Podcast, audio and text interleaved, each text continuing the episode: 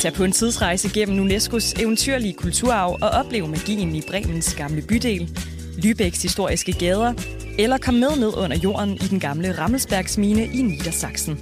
Find mere inspiration til din næste Tysklandsrejse på germany.travel. ingen politikere i det her land, der reelt har visioner. Magtafgangse, siger jeg bare. Priserne stiger og stiger og stiger. Hvad gør vi ved det? Jeg er så træt af at høre på alt den spil. Det burde være et øh, korps ombudsmænd, der holdt bolden. Ingen mening. Velkommen til en af de fine københavnske salonger. Velkommen til en øh, salon, hvor vi bramfrit og begavet behandler mine gæsters kæpheste i den aktuelle politiske debat. I dag skal vi tale om og med nogle af dem, som vi engang næsten aldrig talte om i det politiske system, men nu er begyndt at tale mere og mere om, nemlig embedsmændene.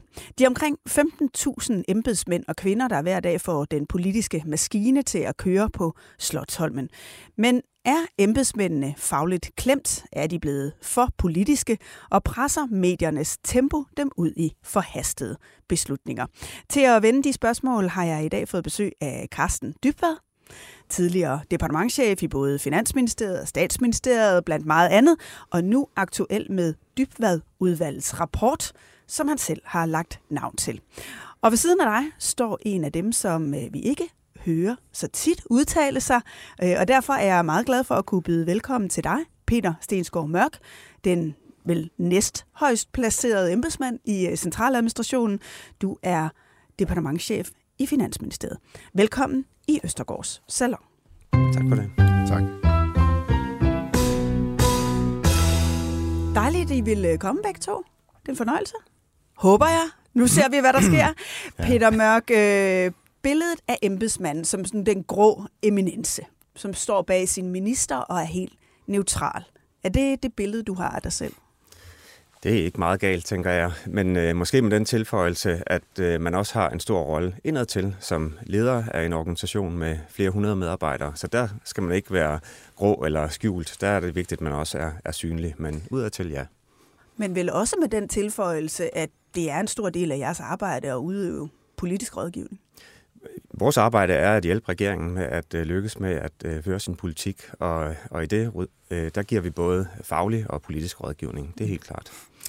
Vi vender tilbage til balancen mellem det faglige og det politiske, for der er en række af dine kolleger, som i hvert fald mener, at det faglige må vige for den politiske rådgivning. Og når det er aktuelt at tale om, så er det jo fordi, vi i de senere år har haft en række sager, hvor embedsmændenes rolle er blevet diskuteret. Instrukssagen. 10 kendes for ret. Tiltalte Foranværende minister Inger Støjberg straffes med fængsel i 60 dage. FE-sagen. Forsvarets efterretningstjeneste har ifølge en tilsynsmyndighed tilbageholdt og givet direkte forkerte oplysninger, så nu er chefen for Forsvarets efterretningstjeneste fritaget for tjeneste. Og ikke mindst Mink-sagen. Så mens Barbara Bertelsen altså i dag har siddet og sagt, at hun ikke var klar over, at der manglede hjemmel, så har en bisæder altså sagt, at der hele tiden øh, var hjemmel. Ja, det er hvordan korrekt. Hænger det, hvordan hænger det sammen? Jamen, det hænger ikke sammen. Øh, det er jo skizofren på mange måder.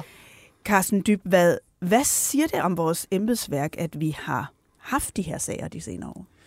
Altså, vi har jo altid haft sager. Det er rigtig vigtigt at rente sig. Men så har vi, øh, efter øh, der i øvrigt var et øh, tidligere udvalg, som formulerede sådan de syv pligter eller dyder for embedsapparatet. Det, man kalder Kodex 7. Lige præcis det, man mm. kalder Kodex 7. Så har vi så haft, som du nævner, nogle yderligere sager. Og på det grundlag, der besluttede Djøf så at nedsætte endnu et udvalg. Mm. Og til det kunne man jo godt tænke, hvad skal vi nu komme med? Og derfor så var det ikke i vores opdrag egentlig at skulle lave et nyt kodex, fordi det er det samme lovgivning, der er galt nu på det her felt i årtier, og også øh, øh, forvaltningstraditioner. Så derfor var vi optaget af, hvad kunne vi så gøre ved det? Kunne vi finde på noget, som kunne mindske sandsynligheden for at få sådan nogle sager?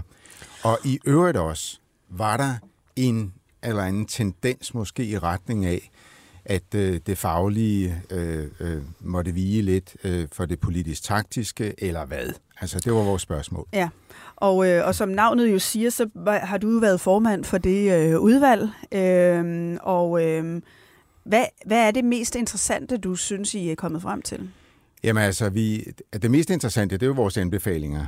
Der har vi lavet otte af dem. Men, øh, men hvis du det, skal det, tage som, temperaturen det, ja, hvis, Men det, der ligesom leder frem til det, det er selvfølgelig det baggrundstæppe af sager. Herunder også altså en meget tydelig demonstration af eksempelvis øh, i, i Mink-sagen, at, øh, at, at der sker sådan næsten sådan et kollaps øh, i, i beslutningsprocesserne. Øh, det er sådan ret velbeskrevet. Så det næste, vi så øh, i og for sig tager fat i, det er, kan vi lave en, øh, en eller anden form for altså, øh, fornem, altså kan vi skaffe os en fornemmelse af, hvordan det ser ud. Og det gør vi så via en række interviewundersøgelser, og vi gør det via en række spørgeskemaundersøgelser. Mm.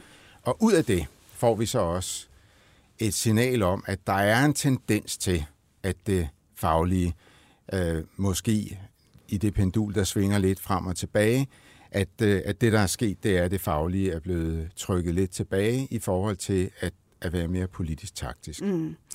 Og her er det jo, øh, vi også lige skal deklarere, at jeg i dag optræder i sådan lidt mærkværdig øh, dobbeltrolle, fordi udover at være vært i den her salon, øh, så har jeg også været medlem af udvalget, af dybvadudvalget. Så jeg har altså været en af de øh, to medierepræsentanter, øh, som har siddet med i udvalgsarbejdet det seneste års tid, så jeg kender i den grad arbejdet indefra, øh, og derfor vil jeg også øh, frygtelig gerne høre din mening om, øh, om det, der nu er kommet ud af det, Peter. Lad os prøve at tage nogle af anbefalingerne.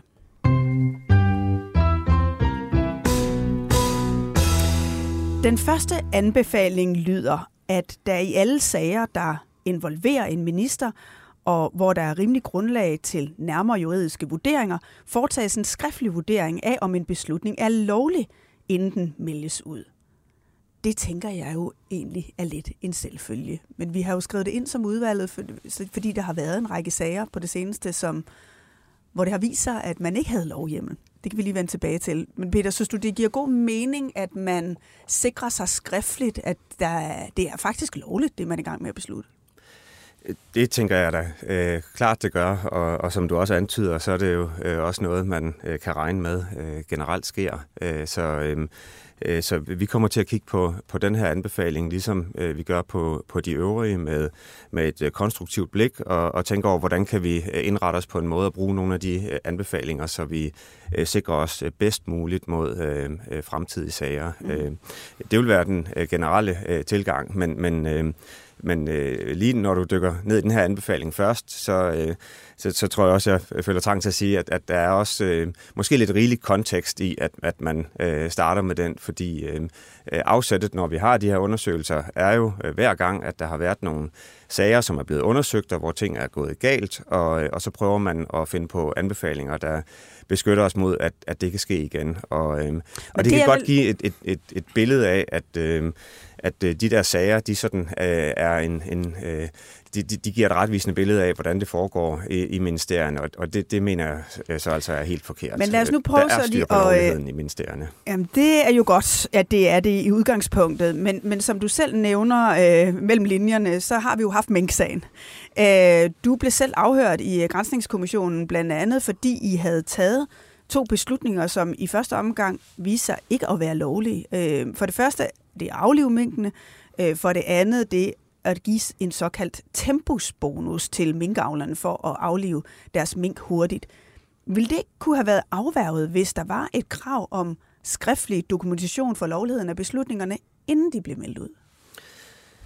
Det ved jeg ikke. Det må vi øh, prøve at, at se på, også i den øh, sags øh, kontekst. Øh, men det er jo vigtigt at huske på, at øh, det er ikke ulovligt i regeringen at træffe beslutninger om noget, man gerne vil have til at ske. Ej, men det, man, man skal sikre sig, det og... er, at, at på tidspunktet for eksekvering af det, der skal der være styr på lovhjemlen. Og, øh, mm. øh, og, øh, og, Men nu taler kan, vi meget det... om, om hastighed. I, I taler også meget om, at medierne presser øh, beslutningerne frem. I det her konkrete tilfælde kan man sige, det er selv, altså regeringen, der melder ud på et pressemøde, at det her skal ske.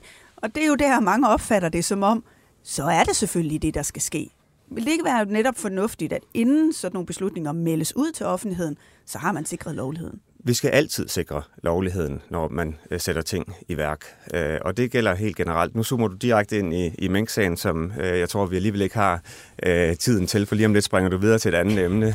så, så jeg vil bare sige, at, at den sag ser jeg som exceptionel, og, og og, og ikke som et, øh, et billede på, hvordan der i det hele taget øh, arbejdes øh, på øh, Slottholmen. Mm. Der er rigtig meget, som er håndteret hurtigt og præcist igennem hele den her coronakrise, som jeg generelt synes er løst forbilledeligt af, af det danske embedsværk. Og det er nemlig rigtigt, vi hopper videre til et andet emne, men bare lige nok. for lige at holde fast i et sidste spørgsmål. Når du siger, at den her sag er helt speciel, hvad er dit bedste bud på, hvorfor det så præcis gik galt her?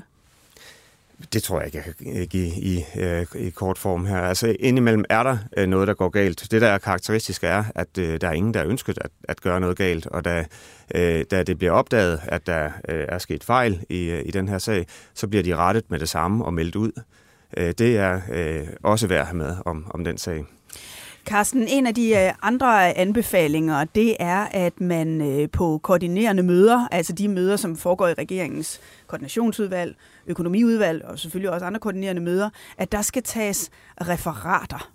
Øhm, det virker lidt som om, at de her to første øh, anbefalinger omkring lovlighed og referater er sådan en meget direkte reference til instrukssagen og minksagen. Kan Peter ikke have en pointe i, om man har fundet håret i suppen og ikke kigger på den generelle situation?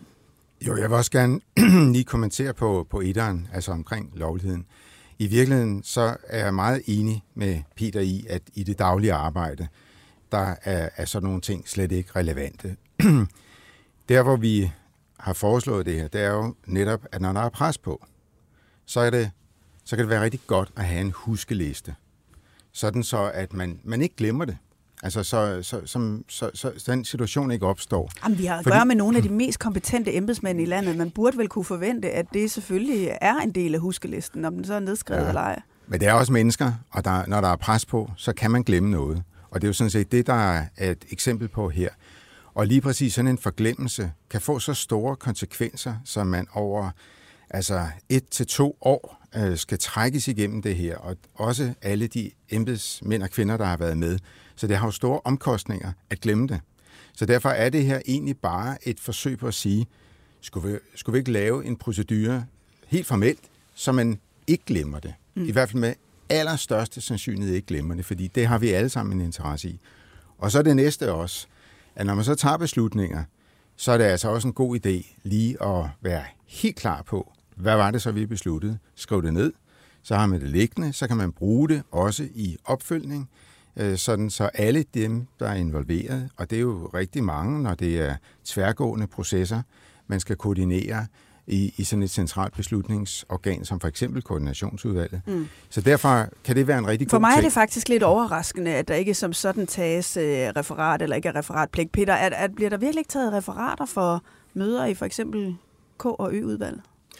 Øh, ikke sådan, så der ligger et øh, referat, der bliver rundsendt til alle, men der gøres noter til møderne, og der gives øh, grundige tilbagemeldinger i hver af vores øh, hus. Men vil det ikke være det... lettere netop for koordinationen, også med flere forskellige ministerier, der faktisk var referater, folk kunne forholde sig til? Det øh, har Eller åbenbart det... ikke været der erfaringen tidligere. Det er, det er virkelig mange år siden, øh, og, og, øh, og jeg tror ikke engang, vi er helt enige om, hvornår der er taget øh, egentlige referater af de her øh, regeringsudvalgsmøder. Det ligger langt tilbage, og, og, Men det, er jo og det, systemet nogle... har fungeret øh, aldeles øh, fremragende for, mm. for skiftende regeringer i, i årtier nu.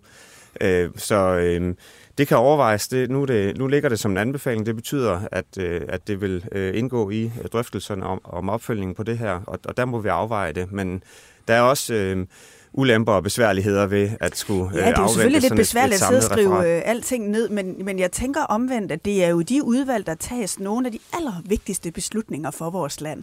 Det er øh, toppen af ministerierne, som sidder og, når, og skal tage beslutninger, der er tværgående og typisk komplekse er det, ikke, er det ikke hensigtsmæssigt, at man ved, hvad der er foregået på de møder? Også selvom det ikke nødvendigvis skal være omfattet af agtindsigt osv. Det er ikke, fordi jeg som journalist øh, står og tænker, nu øh, får vi adgang til alting. Men det, at man ved, hvilke overvejelser der har været, er vel fornuftigt i afgørende sager.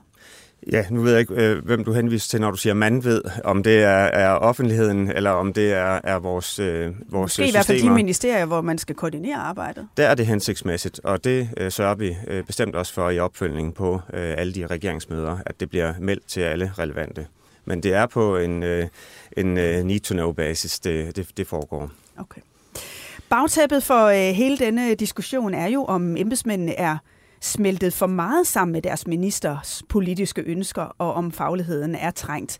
Øh, Peter, jeg vil gerne gå til din kæphest. Den lyder. Det er en vildfarelse at tro, at embedsværket skal være neutrale.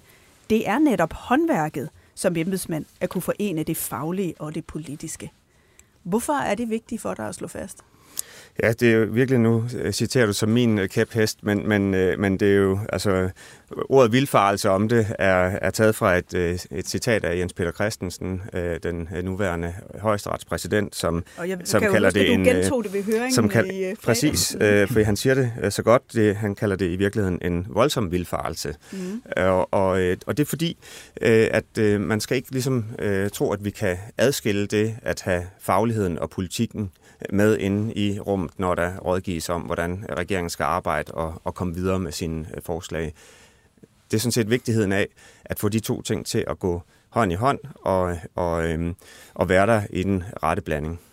Og hvad er den rette blanding så? Det må være det dilemma, I står over for løbende, fordi selvfølgelig øh, skal man lave beslutninger, som er i overensstemmelse med den politiske linje, der ønskes, men fagligt skal man jo også kunne stå inden for, at det er den mest fornuftige beslutning. Yes, og, og det er jo noget af det, der er utrolig spændende ved øh, vores arbejde i ministerierne. At er det vi, også svært? Det kan det indimellem være, men, men ikke sådan øh, som et, øh, et evigt dilemma, hvor vi hele tiden skal øh, prøve at, at dosere det på bekostning, det ene på, på bekostning af det andet. Øh, sådan ser jeg det faktisk ikke. Jeg, jeg ser det sådan, at vi skal lykkes med at få fagligheden med i den øh, politiske rådgivning, og når der indimellem er øh, nogle politiske valg, øh, der, der søger i retning af en anden model, end den vi startede med ud fra et rent øh, fagligt perspektiv, så bruger vi vores faglighed til at, øh, at finde de bedste løsninger i den retning. Der er jo nok nogen, som øh, måske ikke lige normalt er inde i maskinrummet, som tænker, at der er nogle faglige vurderinger herovre på den ene side, og så er der nogle politiske hensyn på den anden. Kan du prøve at give et eksempel på, hvordan man får de ting til at forenes? Ja, men altså, hvis man skal for eksempel udvikle et udspil fra regeringen, det kunne være til en arbejdsmarkedsreform, så vil embedsmændene typisk have taget bestik af, hvad det er for en politisk retning, regeringen har sat for det område, og så arbejde med, hvordan kunne man fagligt skrue sådan et udspil sammen? Hvad kunne der være af ændringer, som kunne være øh, hensigtsmæssige? Hvad har vi af faglig viden om, hvordan forskellige tiltag virker? Og, og vi vil også regne på, øh, hvordan vil effekten af den reform være. Så kan det være, at regeringen siger, at det er ikke... Øh, det er ikke helt sådan der. Vi ønsker øh, nogle andre balancer, hvor vi øh, mere imødekommer det her hensyn.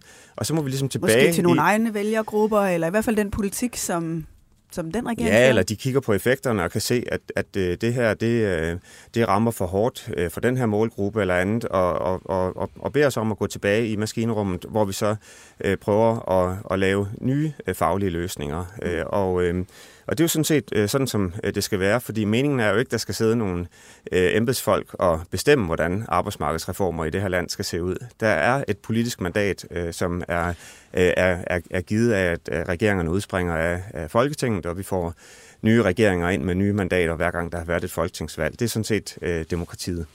Men det, der så er interessant, det er jo, om fagligheden nogle gange kommer til at vige for meget for det politiske hensyn. Nu har vi talt om nogle af de her sager, hvor, der har, hvor det har været meget øh, diskuteret. Men det, jeg også synes er inter- interessant i det øh, arbejde, vi har lavet i udvalget, det er jo, at øh, jeg synes, at man kan spore en mere generel tendens. Jeg vil gerne øh, tale om den undersøgelse, som udvalget fik lavet af Rambøl. Der var 3.500 embedsmænd øh, i centraladministrationen, som svarede på et spørgeskema. Øh, og i deres svar, så kunne man finde blandt andet de her svar. Knap 3 af 10 embedsmænd oplever, at deres faglighed bliver presset af politiske hensyn. Og knap halvdelen af embedsværket oplever fra tid til anden, at det er svært at levere rådgivning på et højt fagligt niveau, og samtidig lojalt varetage ministerens politiske ønsker. Er vi ikke her ude over, at det kun handler om enkeltsager? Er det her ikke en tendens, som kan være problematisk, eller hvordan læser du de tal? Øhm, nej, egentlig ikke. Altså først så vil jeg jo øh, øh lige stille spørgsmålstegn ved det, du siger med, at der er en tendens, fordi øh, spørgsmålet er stillet på en ny måde den her gang, og, og det giver den ulempe, at man kan ikke rigtig det sammenligne det over tid. Nej, og det er fuldstændig det... rigtigt. Vi kan ikke sammenligne med tidligere, der er ikke lavet tidligere undersøgelser, men, men når man har en, en en ambition om, at blandt andet i Kodex 7, at fagligheden skal stå stærkt, så er det vel et problem, at knap halvdelen af embedsværket oplever fra tid til anden, at de har svært ved at levere rådgivning på et højt fagligt niveau. Det ved jeg ikke. Altså det spørgsmål, du, du tager fat i der, det, det er 49 procent, der siger, at jeg oplever samtidig, at det kan være svært at levere rådgivning og bistand på et højt fagligt niveau, og samtidig lojalt varetager øh, ministerens politiske eller taktiske ønsker. Mm. Altså det kan være svært. Det er svært, vores arbejde, øh, og det, det er komplekst. Derfor har vi super, super dygtige folk til at, at lave det, fordi det er en øvelse, hvor vi skal lykkes med at få øh, fagligheden med helt til det sidste. Og, men knap 3 af 10 oplever så også, at deres faglighed bliver presset. Men, men de, de 49 procent før, det ville jo sådan set også være lidt mærkeligt, hvis vi altid synes, at vi fik bare vores faglige øh, forslag igennem. Der var aldrig øh, noget friktion, hvor man øh, politisk måske ville noget andet, end det embedsmændene kommer med i første omgang.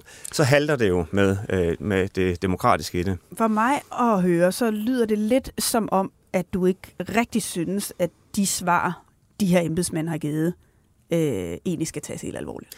Jeg synes ikke, alle spørgsmålene er rigtig gode, det vil jeg sige. Men vi dykker ned i det, vi tager det alvorligt, fordi vi tager det netop som en, en kærkommen anledning til at drøfte de her spørgsmål med vores medarbejdere.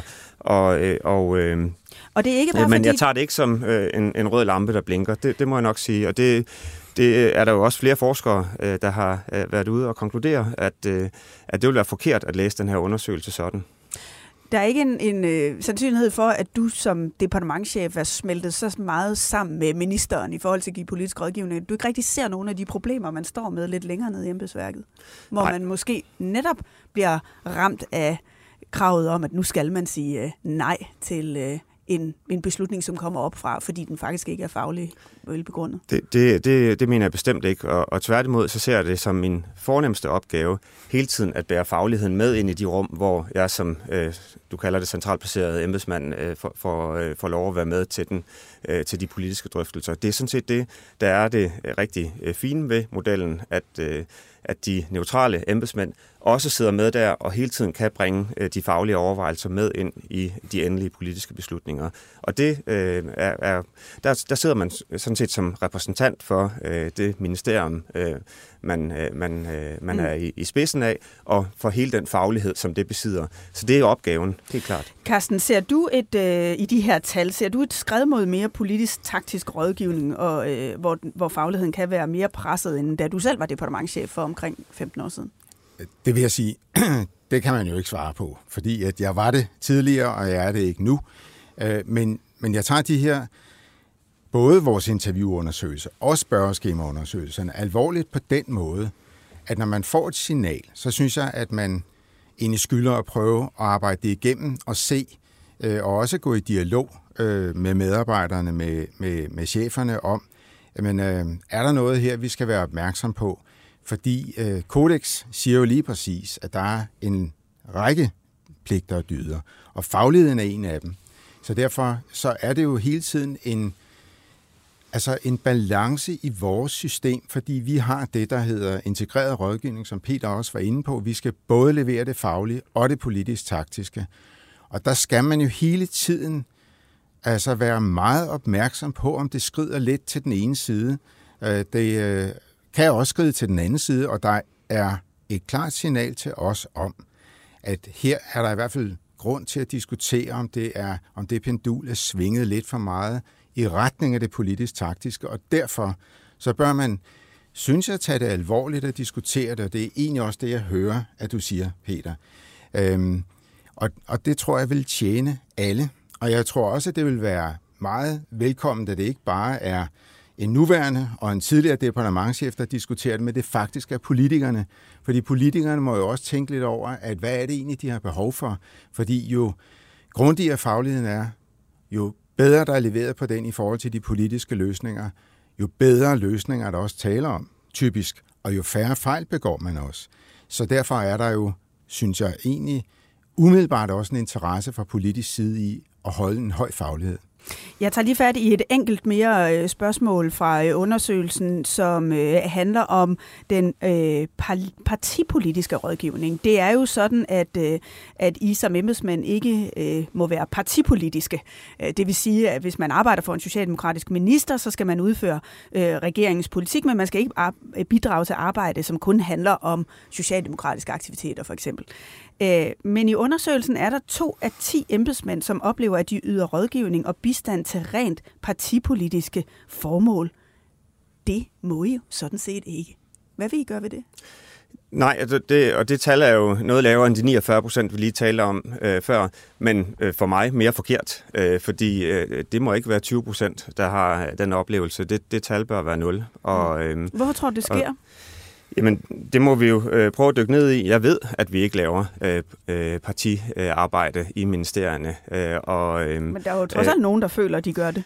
Ja, og, øhm, øh, og, øh, og det, det kan jeg ikke øh, svare på anden, at, øh, at det, det kan være nogle opfattelser af, hvis man har bidraget med materiale, som en minister skulle bruge ude i et arrangement, som har partikarakter det må vi godt bidrage med faglig input til, men vi sidder ikke og laver øh, taler eller andet til øh, partiarrangementer. Og, og vi holder det der øh, snorlige, kan jeg forsikre om. Så, så der, er ikke, der er ikke noget skred på det punkt.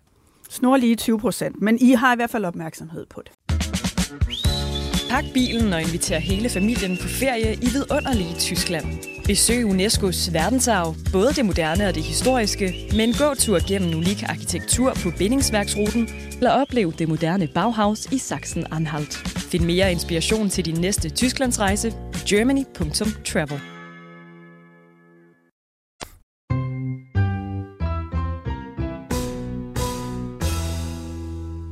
Carsten, du har jo en række kæpheste, når vi taler om øh, det her øh, emne. En af dem handler om ansættelser i staten. 80-85 procent af alle chefer i centraladministrationen er ansat på overmål. Øh, det vil sige, at de ikke længere er tjenestemænd eller har en decideret fastansættelse. De er altså kontraktansatte og skal typisk have fornyet deres kontrakt hver femte år. Hvad er problemet i det? Altså, hvis vi ser på, hvordan det danske embedsapparat har været sådan siden grundloven faktisk tilbage i midten af 1800-tallet, så har vi lagt vægt på at have et, øh, et embedsapparat, som havde meget sikre ansættelsesforhold. Og det har vi så forladt øh, for lang tid siden, når det gælder øh, med, medarbejdere, altså på fuldmægtig konsulentniveau. De er så blevet overenskomstansatte, men cheferne fortsat med at være ansat som tjenestemænd, altså meget sikre ansættelsesforhold. Mm. Øh, det har så øh, ændret sig, så nu er de blevet ansat på kontrakt. Det er der sådan set ikke noget i vejen for, at man kan være, og det kan man også være tidsubegrænset, altså en varekontrakt. Det er den almindelige ansættelsesform i den private sektor og for så vidt i kommunerne. Men i staten er der så sket det, at øh, øh, hele cheflaget på nær departementcheferne faktisk bliver ansat tidsbegrænset. Og det er et problem, øh, mener jeg faktisk, at man er kommet til, at stort set alle er det. Fordi man kan ikke her være sikker på, hvis det bliver sat lidt på spidsen, når man skal forny sin kontrakt hver 4. 5. år eller hver 5. år, at man måske lige præcis i de situationer er allermest øh, øh, sådan øh, robust over for og, og, og, og måske give den rådgivning, man egentlig føler, og måske føler man, at man vil i hvert fald ikke være til besvær, øh, når man skal have fornyet sin kontrakt. Og der er du inde og have fat i en af de elementer, som vi måske ikke har talt så meget om. Og det er om det med at være dygtig til at løse politikernes udfordringer, om det også er karrierefremmende, og om det er det modsatte, hvis man øh, sætter sig lidt imod, øh, fordi man har en faglig, anden faglig vurdering, øh, og at det derved kan være et problem, at man måske ikke øh, sidder helt sikkert i sin, øh, sin kontrakt, hvis man skal have den fornyet lige om lidt. Ja, altså der er der ingen tvivl om, altså når vi snakker det her med pendulet, der svinger lidt frem og tilbage, så kan man sige, at det, der er sket her med ansættelsesformerne, er bestemt ikke noget, der forsøger at holde pendulet stille. Øh, og øh, altså nu citerede du vores højesteretspræsident, så kan jeg jo så også gøre det. Øh, fordi han er også opmærksom på det her forhold her, og, og siger sådan set, at, øh, at det svarer til, at, at, at cheferne er ansat på prøve hele livet. Øh, og, og spørgsmålet er, om man ønsker sig det. Og her der kan man så gå tilbage også til den tjenestemandskommission, der var i slutningen af 60'erne, hvor man netop også er meget opmærksom på, at selvfølgelig skal der være fleksibilitet øh, på, øh, i centraladministrationen. Man skal kunne tilpasse sig opgaverne. Men samtidig skal det balanceres over for, at embedsmænd og kvinder ikke øh, kan blive udsat for et uberettiget politisk personligt pres. Så det vil sige, at man har haft faktisk øje for, at embedsapparatet, for at kunne rådgive, så skal de føle sig også trygge i ansættelsen. Det er også en grund til, at vi har, vi har ansat dommerne på livstid, og at man ikke kan fyre en dommer. Vi vil gerne være sikre på, at de ikke kan, om man så må sige, give efter for et pres. Og i et vist omfang, taler ikke om, at vi skal sammenligne der en til en, men i et vist omfang, øh, gælder det sådan set også embedsapparatet. Peter, du er jo øh, tjenestemandsansat som departementchef, men øh, skal jo også forlænge nogle kontrakter på nogle ansatte. Står de ikke i en mere usikker position, hvis de er besværlige og på tværs, og ikke kan finde ud af at høre, hvad det er for en politisk linje, man skal følge, når de så skal have fornyet deres ansættelseskontrakt? Altså, man kan sige, det, det teoretiske resonemang, som øh, Karsten Carsten udlægger det her, øh, det kan jeg sådan set øh, godt følge. Øh, I praksis kan jeg ikke rigtig komme i tanke om nogle øh, eksempler, hvor, øh, hvor jeg har øh, oplevet, at, øh, at øh, embedsmænd følte sig sådan i en øh, sårbar situation i forhold til det, du beskriver der, øh, fordi deres kontrakter stod over for øh, forlængelse. Jeg kan sådan set heller ikke, nu nævner du min egen ansættelsesform, jeg kan heller ikke øh, sådan personligt genkende, at jeg har følt mig meget sikker i, i ansættelsen, siden jeg blev øh, departementchef og dermed øh, tjenestemand for små 10 år siden. Mm. Forud for det var jeg overmåls ansat øh, som afdelingschef og kontorchef.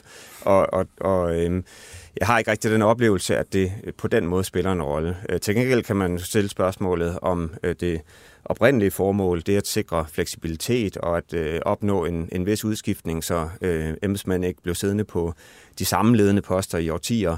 Øh, om det øh, længere er helt så øh, gældende, fordi i, øh, i, i praksis oplever jeg ofte, at, øh, at det sådan set er en kamp at sikre, at vi kan holde på dem længe nok, inden de springer videre til nye øh, spændende udfordringer. Mm. Så det er meget sjældent, vi, vi når til det punkt, hvor der er øh, kontorchefer eller afdelingschefer, som... Øh, øh, som ender med at, at øh, udløbe i deres overmål. Dybvad, nu siger øh, Peter Mørke, at han ikke sådan kan, kan genkende det her i praksis. Har du, har du eksempler fra, fra det virkelige liv, hvor du har kunne se, at det sådan set var et problem?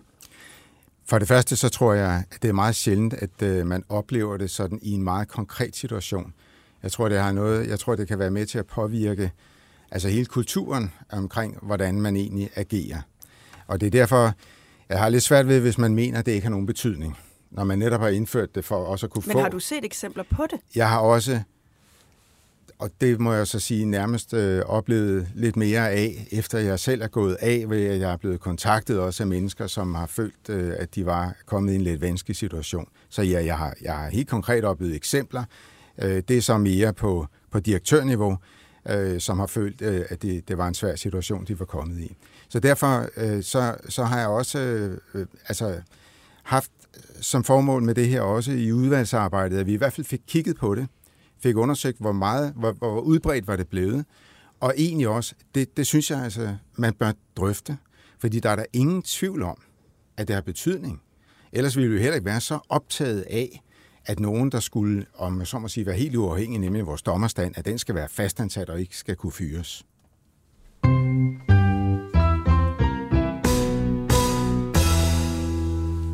Når jeg nu har øh, deklareret, at jeg står i den her lidt øh, mærkværdige øh, dobbeltrolle i dag, øh, så vil jeg i dagens anledning også øh, selv gerne tage en øh, kæphest med. Øh, fordi en af de øh, anbefalinger, som vi har med i øh, udvalget, det er, at øh, vi skal have lempet offentlighedsloven for at få genskabt tilliden mellem offentligheden og øh, centraladministrationen. Øh, som øh, medieperson, som journalist, er det jo et af vores vigtigste redskaber til at få indsigt i, hvad er det for nogle politiske beslutninger, der er truffet, øh, hvordan er de blevet til, øh, og, øh, og hvad har, har beslutningsgangen omkring dem været. Øh, og, og som mediemenneske er jeg jo i hvert fald tilhænger af, at lukket rum, det er aldrig godt for et demokrati.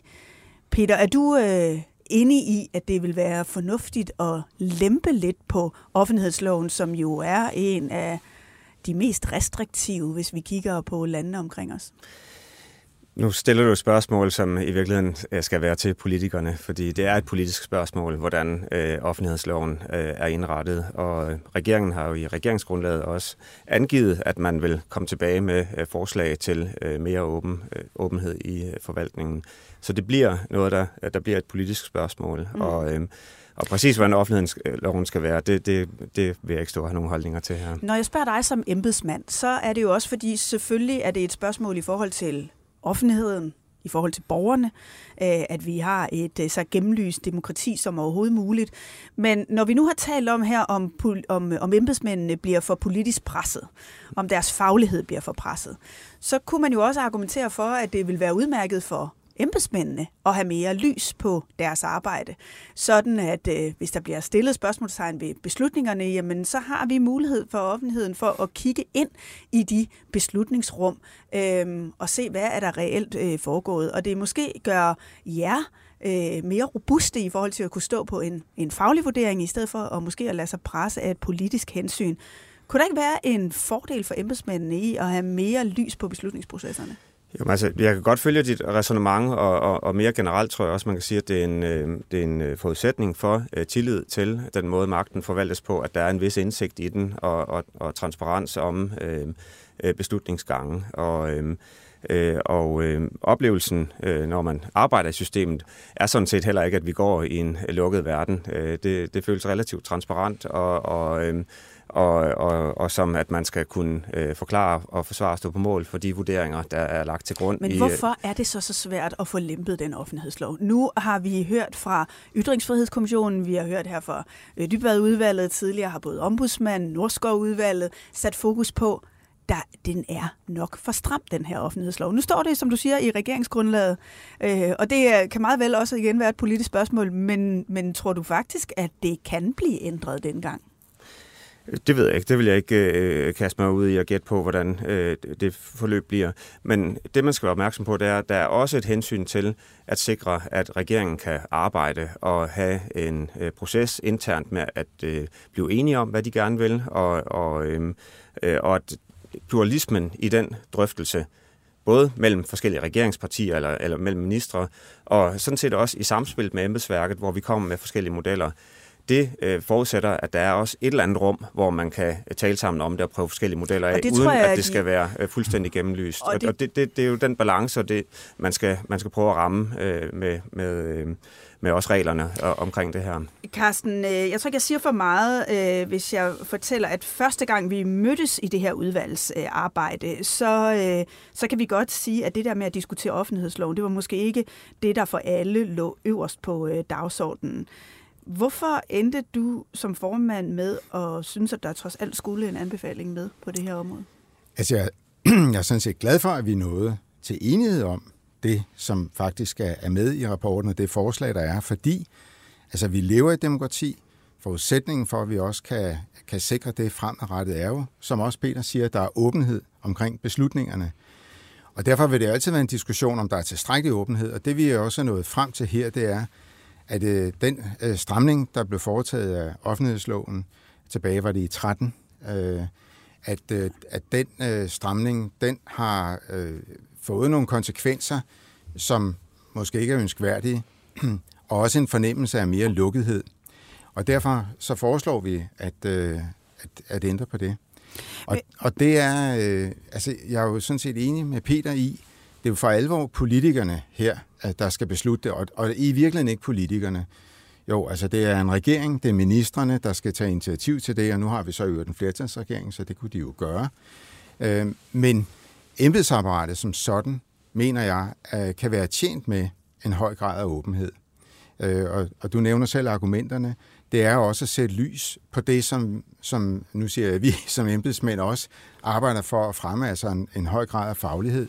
Så, så derfor mener jeg egentlig, det, det er fornuftigt. Og så skal der selvfølgelig være, som Peter også siger, et rum, et fortroligt rum til at drøfte tingene mellem ministre og, og embedsapparat. Og derfor foreslår vi jo heller ikke, at den fuldstændig Nej. forandres, men at den i hvert fald revideres i forhold til det, der hedder ministerbetjenings... Øh, øh, loven for, eller reglen, fordi øh, den, ja. øh, den øh, kan ofte komme til at omfatte ret meget. Øh, Carsten, du øh, arbejdede jo også under den gamle offentlighedslov. Var, øh, var det et meget sværere arbejde? Altså, jeg, jeg må også sige, dengang, og så også når jeg tænker tilbage, har jeg aldrig rigtig tænkt på det som et, et stort problem. Og det har i hvert fald heller ikke været noget, der udelukkede, at øh, der var et fortroligt rum. Men der kom jo et ønske om, øh, også på grund af de øh, bestemmelser, der var der, at, øh, at, at, at sikre lidt mere øh, fortroligt rum. Og, øh, og, og det kan også godt være, men, øh, men jeg synes også, at den, alt det, vi har været igennem i drøftelserne i udvalget, og man kan også sige Ytringsfrihedskommissionen og andre, altså der stiller vi os, om man så må sige, på samme side. Det her, det er blevet for, det er blevet for stramt. Vi er nødt til at lukke det op. Det er noget, der også er, er utrolig afgørende for, på længere sigt, altså ikke bare nu og her, men på længere sigt, at befolkningen også har tillid til de ting, der foregår, tillid til magtudøvelsen, tillid til, at de beslutninger, der træffes, at dem kan man også øh, se efter i sømmene. Men jeg, vil sige, jeg arbejdede jo også under den øh, tidligere offentlighedslov, og, øh, øh, og, og, og når man øh, arbejder derinde, så er det altså ikke sådan, at man oplever det sådan, at der var en gang, hvor det hele var åbent og lyst, og nu er det blevet lukket og mørkt. Øh, øh, vi har, øh, når, jeg, når jeg tænker tilbage, så, så, så synes jeg sådan set, at det føles mindst lige så transparent i dag. Øh, der er masser af spørgsmål, vi hele tiden øh, svarer på øh, til, øh, til Folketinget og til medier, og bliver udfordret på præmisserne for, øh, hvad der er lagt til grund for Og der kan jeg så sige, fra, fra medierne og offentlighedens side, der oplever vi jo så en højere grad af lukkethed, at vi ikke kan få men, øh, lige så meget indsigt, men, men som der er øh, også, Der er også, det er mere lukket. Det er jo, altså det har man også ombudsmandens ord for osv. Så, videre. så der er ikke, der er ikke nogen tvivl. Så, så når vi stiller det forslag, så er det for at få lukket mere op. De her, øh, tusind tak for jeres øh, tid og input. Carsten Dybvad og Peter Stensgaard Mørk. Tak fordi I kom. Jeg hedder Mette Østergaard. Producer var Josefine Maria Hansen. I næste uge skal vi øh, se ud vi skal se på krigen i Ukraine, på en ny verdensorden under udformning og hvordan det påvirker os i Danmark. Jeg får besøg af Ulrik Vestergaard Knudsen, vicegeneralsekretær i OECD, og Lykke Friis, direktør i Tænketanken Europa. På gensyn i Østergaards Salon.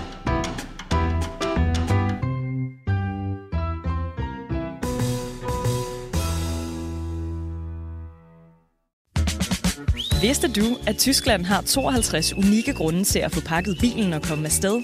Med 52 kulturskatte, steder og traditioner på UNESCO's liste, og en verdensarv på mere end 7.000 år, kan en tur til Tyskland blive en enestående mulighed for at rejse tilbage i tiden.